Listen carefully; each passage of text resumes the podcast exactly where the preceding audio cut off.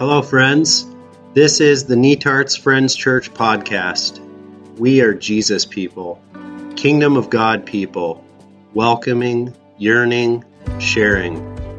And we're glad you're connecting here with us. We'd love to connect in person as well.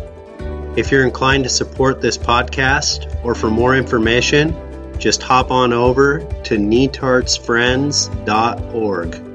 That's netartsfriends.org. Let's jump into today's sermon.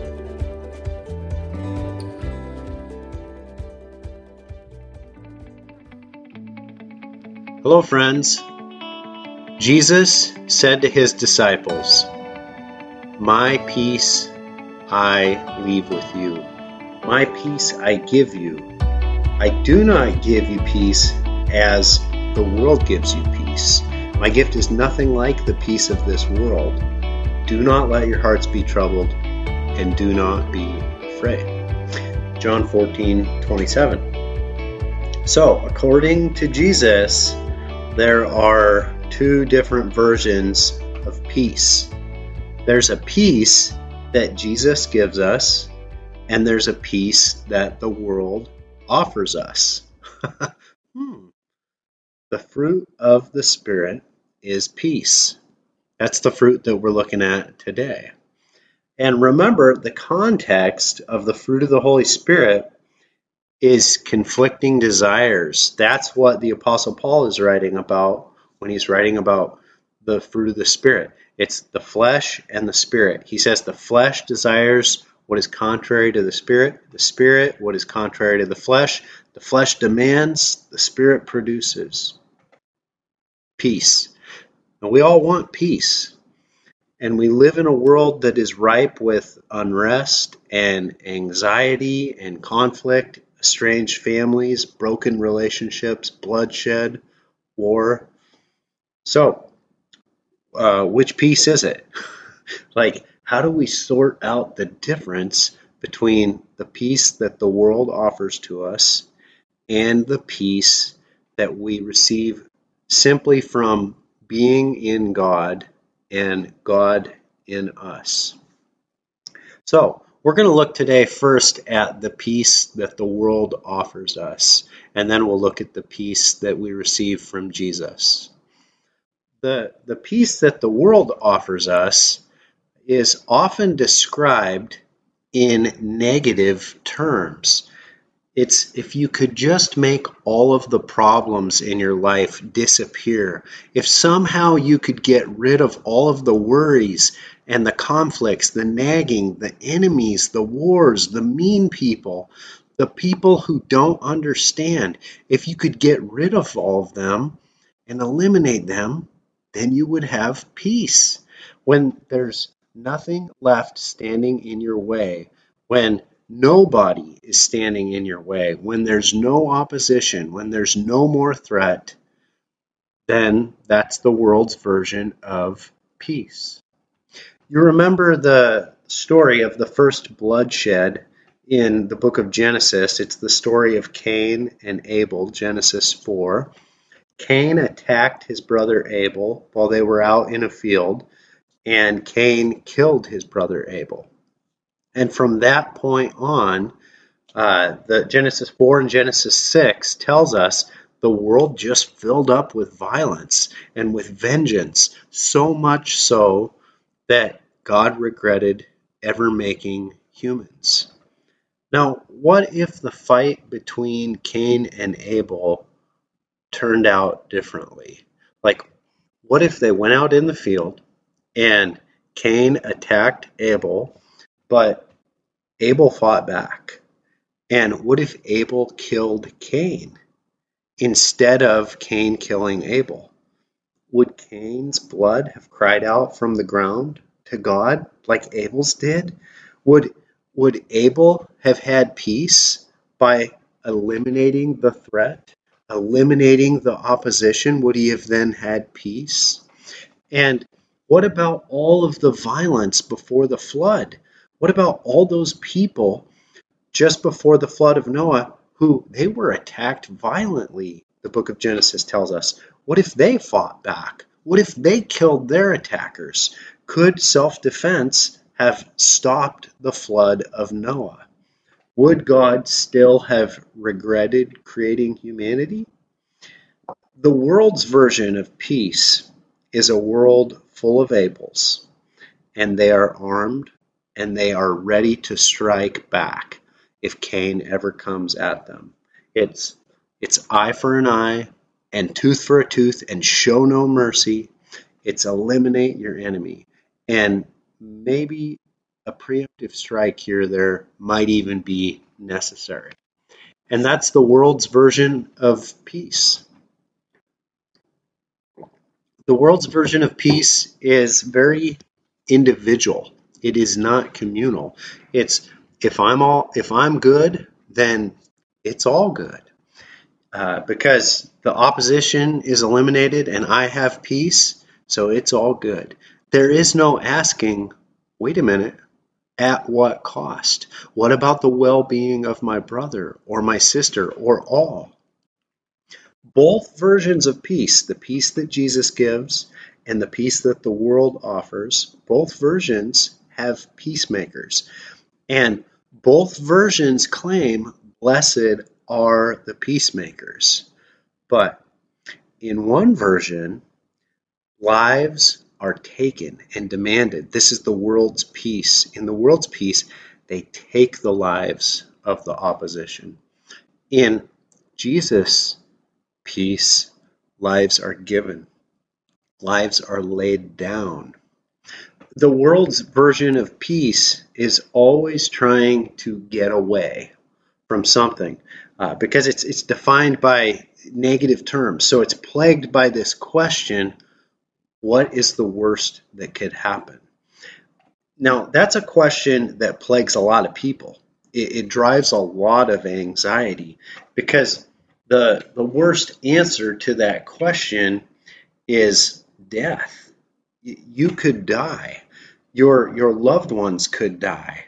You're biodegradable. It's dust to dust, ashes to ashes. And not only that, because for some people they're like, I'm I'm not really scared of dying, uh, but it would be the the meaningless part of dying. World history says there's a very good chance that within three or four generations, hardly anyone will remember the mark that you left on the world. And and really that's the majority of everyone who ever lived. Uh, like most of them are just lost from memory, wiped out, a meaningless existence, death. And so the world's version of peace is always running away. What's the worst that could happen? We have to get away from from that. And so the, this fear of death, uh, psychologist Richard Beck says this fear of death is right at the center of our our human predicament. We want to live so badly and we want our life to have meaning. And so it creates a massive vulnerability for us because the fear of death will cause people to do all kinds of things that they would never do if they weren't thinking about the fact that they might die. Psychologists have done all kinds of studies and research around how this fear of death affects us. Uh, sometimes it's spoken of as terror management theory in psychology or mortality salience. And basically, thinking about our death, here's what the studies and research show. When you th- think about your death, it causes this strong need to protect your own worldview. It, it can increase aggressive behavior and prejudice and stereotyping and willingness to inflict pain on others. So, the author of Hebrews says, he writes this in Hebrews 2 Jesus shared in our humanity so that by his death he might break the power of him who holds the power of death, that is, the devil, and free those who all their lives were held in slavery by the fear of death. Uh, the Apostle Paul, in his famous gospel chapter where he's uh, defining and, and saying this is the gospel. It's 1 Corinthians 15. The Apostle Paul says that the sting of death is sin. Now, are you catching that? Uh, the Bible doesn't just say, well, sin causes death. Because a lot of people think that way. They're like, well, yeah, sin, sin came into the world and sin causes death. Well, the Bible doesn't only say that. It, it also says often that death causes sin. Uh, so there's this tangled line of causation that runs both ways. Uh, specifically, it's the fear of death that causes sin. So the Apostle Paul calls death the very last enemy that will be put under Jesus' feet. And church fathers wrote about this. Uh, Chrysostom says, He who fears death is a slave and subject himself to everything in order to avoid dying. He who does not fear death is outside the tyranny of the devil. Now, simply because someone is saying, No, I'm being peaceful, I, I want peace, it doesn't necessarily mean they're talking about the peace of Jesus. Just saying, Peace, peace. In fact, it's nothing new for leaders, even religious leaders, to call something peace that is not the peace of God. Uh, throughout the Old Testament, you can find the prophets, the Old Testament prophets, often coming against the leaders of the people of Israel and Judah because those leaders of the people were saying, Peace, peace, when there was no peace, no true shalom. Uh, there was no justice, we are told. Uh, these scriptures say these leaders were putting superficial band-aids on like deep traumatic wounds and saying oh no it's all good.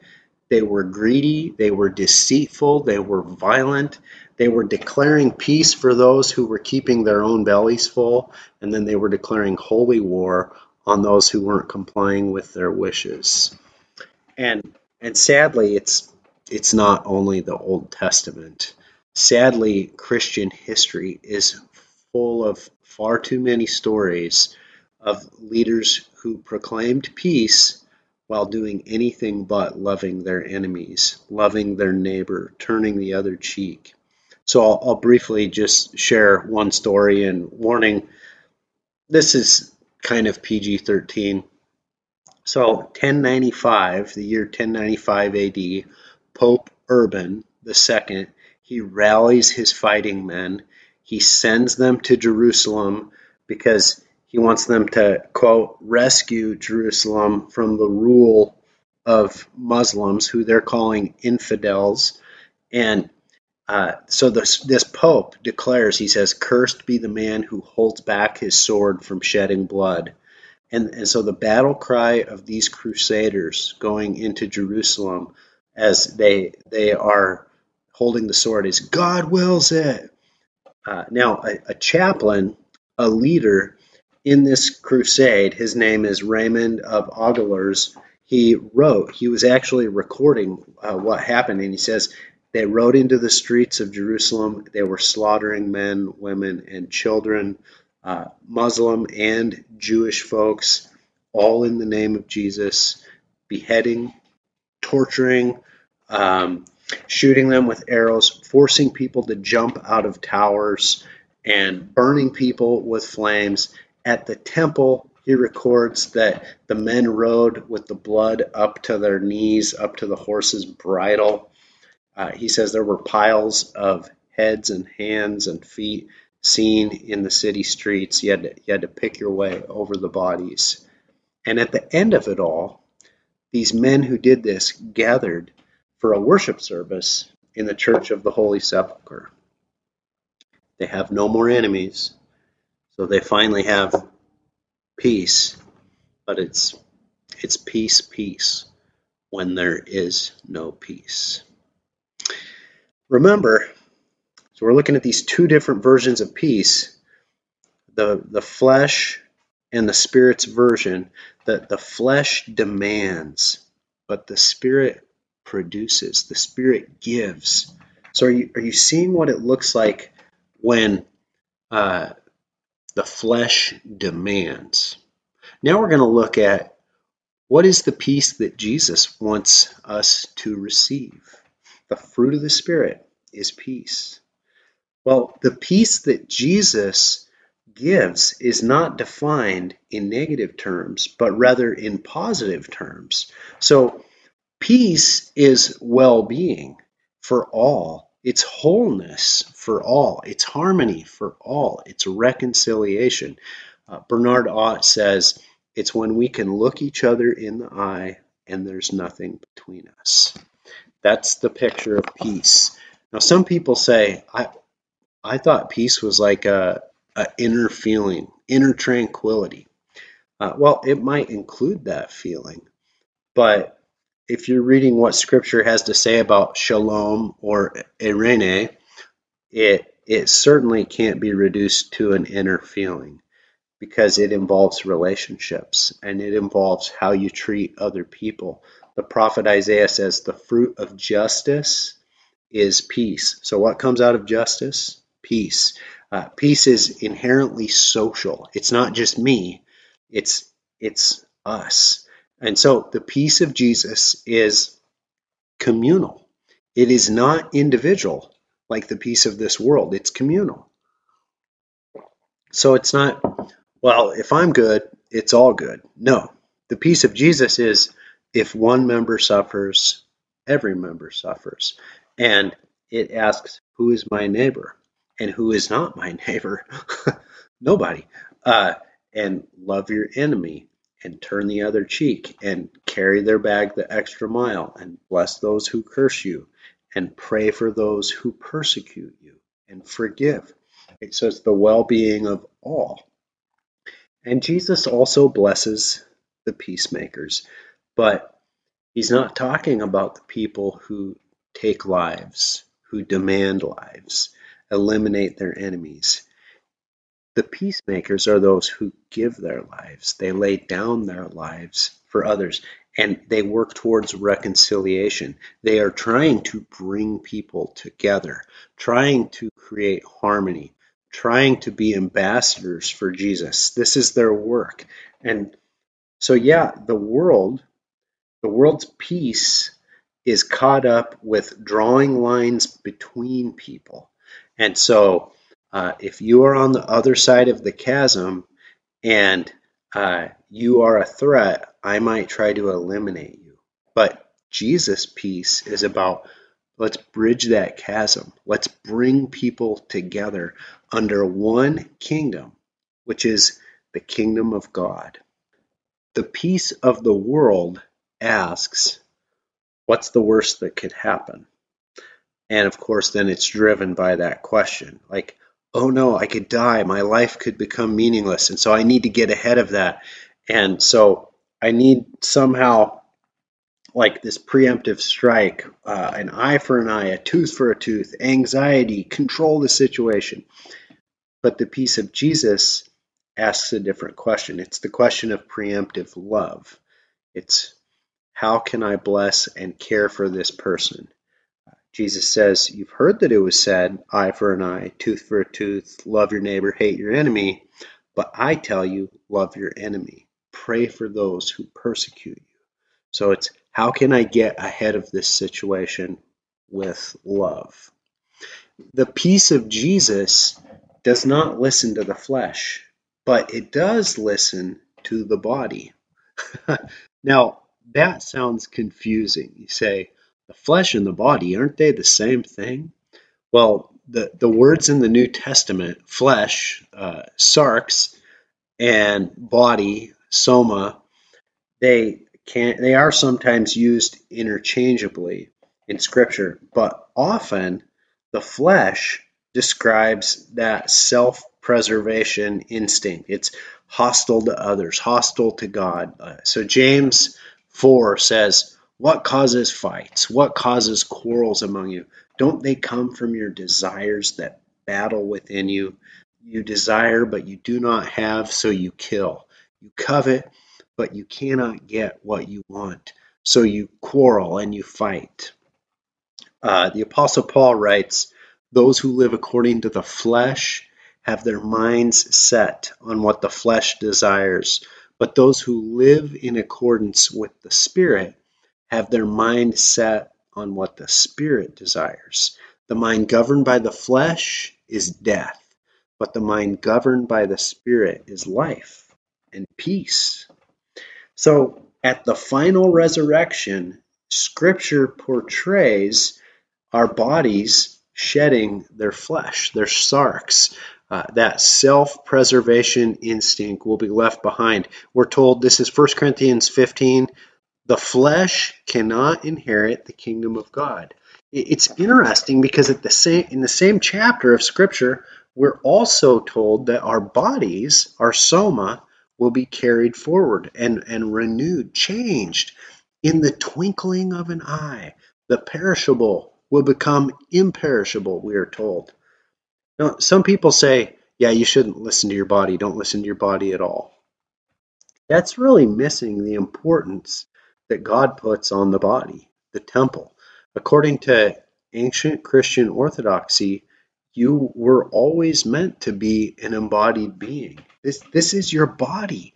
And this body, like if you look at your body right now, this body is going to be renewed and this is what what our, our faith says is millions of years from now in the new heavens and the new earth, you're going to be doing incredible things with your body, creating things beyond your wildest imagination with your body because your body was created for this purpose of being God's co creator and a steward of this planet, a, a, temple of God. Your body was created to worship.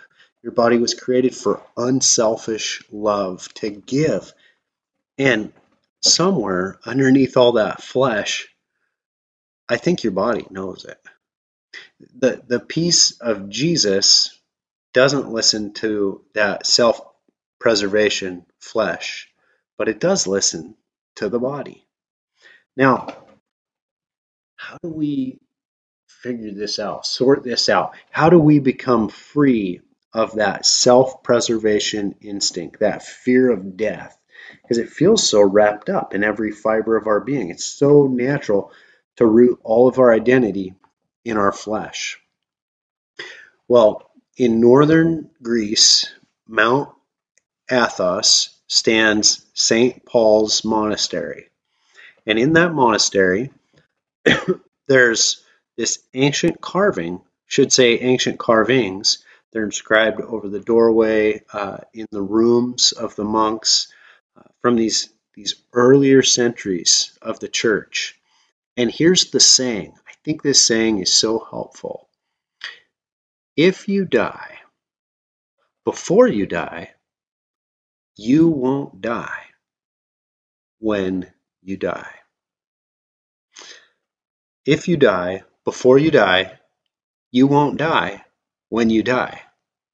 And and maybe we could extend that a little further as we're thinking about this this broadest sense of what is it that we fear about death?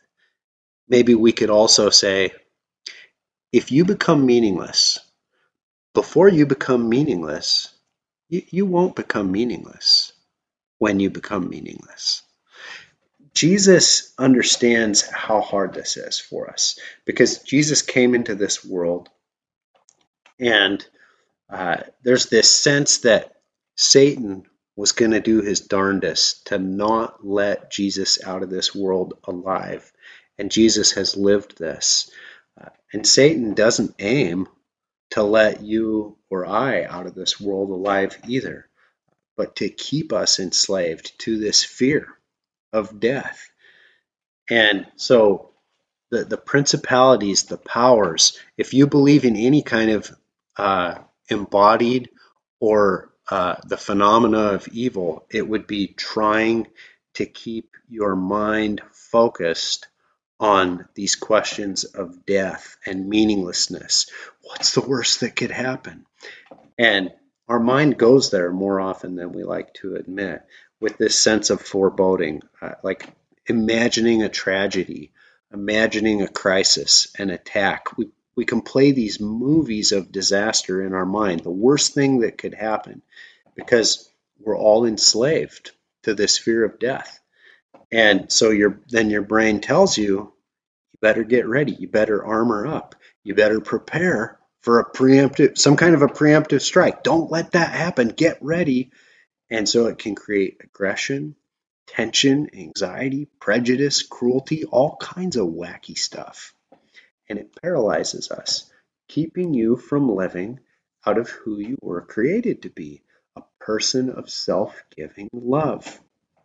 So the Christian church throughout history has viewed baptism as this call to die before you die. Uh, part of that, I think, is recognizing the resurrection of Jesus frees us from this fear of death. And so we're, we're going to connect with this by dying before we die. We're going to die to the flesh. It's an expression of this renunciation of that fear of death. Jesus says, Whoever wants to be my disciple must deny themselves. They must take up their cross and follow me. For whoever wants to save their life will lose it. But whoever loses their life for me will find it. So we, we hear all of this, and on, on one level, you might be able to connect with it, like at a, a cognitive place. But then, and I'm just not only talking about you, I'm talking about me too. How do we get our body to connect with this peace that we're talking about? How do we get our body to connect with the peace that Jesus wants to give us and and actually grow, uh, get our bodies to relax into this peace? I'm reading a book right now by Dr. Bessel van der Kolk. Uh, the Body Keeps the Score. He's a doctor, uh, pioneering researcher on trauma and specifically the connection between the brain and the body. Uh, and I'll give you just a tidbit from his work and and using this piece from uh, ancient Christianity, something that you might try. So Dr. Bessel van der Kolk says every time you breathe in, you're you're activating at some level your sympathetic nervous system, which is like your body's accelerator, your gas pedal, fight or flight. And then every time you breathe out, you're activating your parasympathetic nervous system, which is more like your body's brake system, slows you down, relaxes your body. And so he he's shared with a lot of people who are trying to get their body to relax, to to work on the exhale, the uh, the, specifically the breathing out. And so to simply make some space in your day to take some time to take uh, a 10, try to breathe, do a in and out in the space of 10 seconds. And specifically to make that exhale as long as you can, helping your body to to slow down. And I wonder if, as you would do that, if you would just memorize this little phrase that we've been talking about and make that your your exhale phrase. So if you die, whether you say it out loud or in your mind, if you die. Before you die.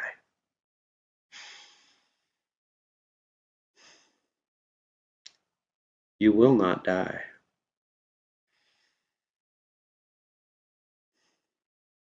When you die. And if you would just spend, he, he says, uh, even a few minutes to just sit in that space to help your body connect with this sense of relaxation and peace that Jesus is giving to us. If you die, before you die, when you die, you will not die. So we're not trying to do peace here. It is something to be received. Your body was given to you so that you can love and create and, and give. So, how might the Spirit grow this fruit of peace within you? Love you, friends.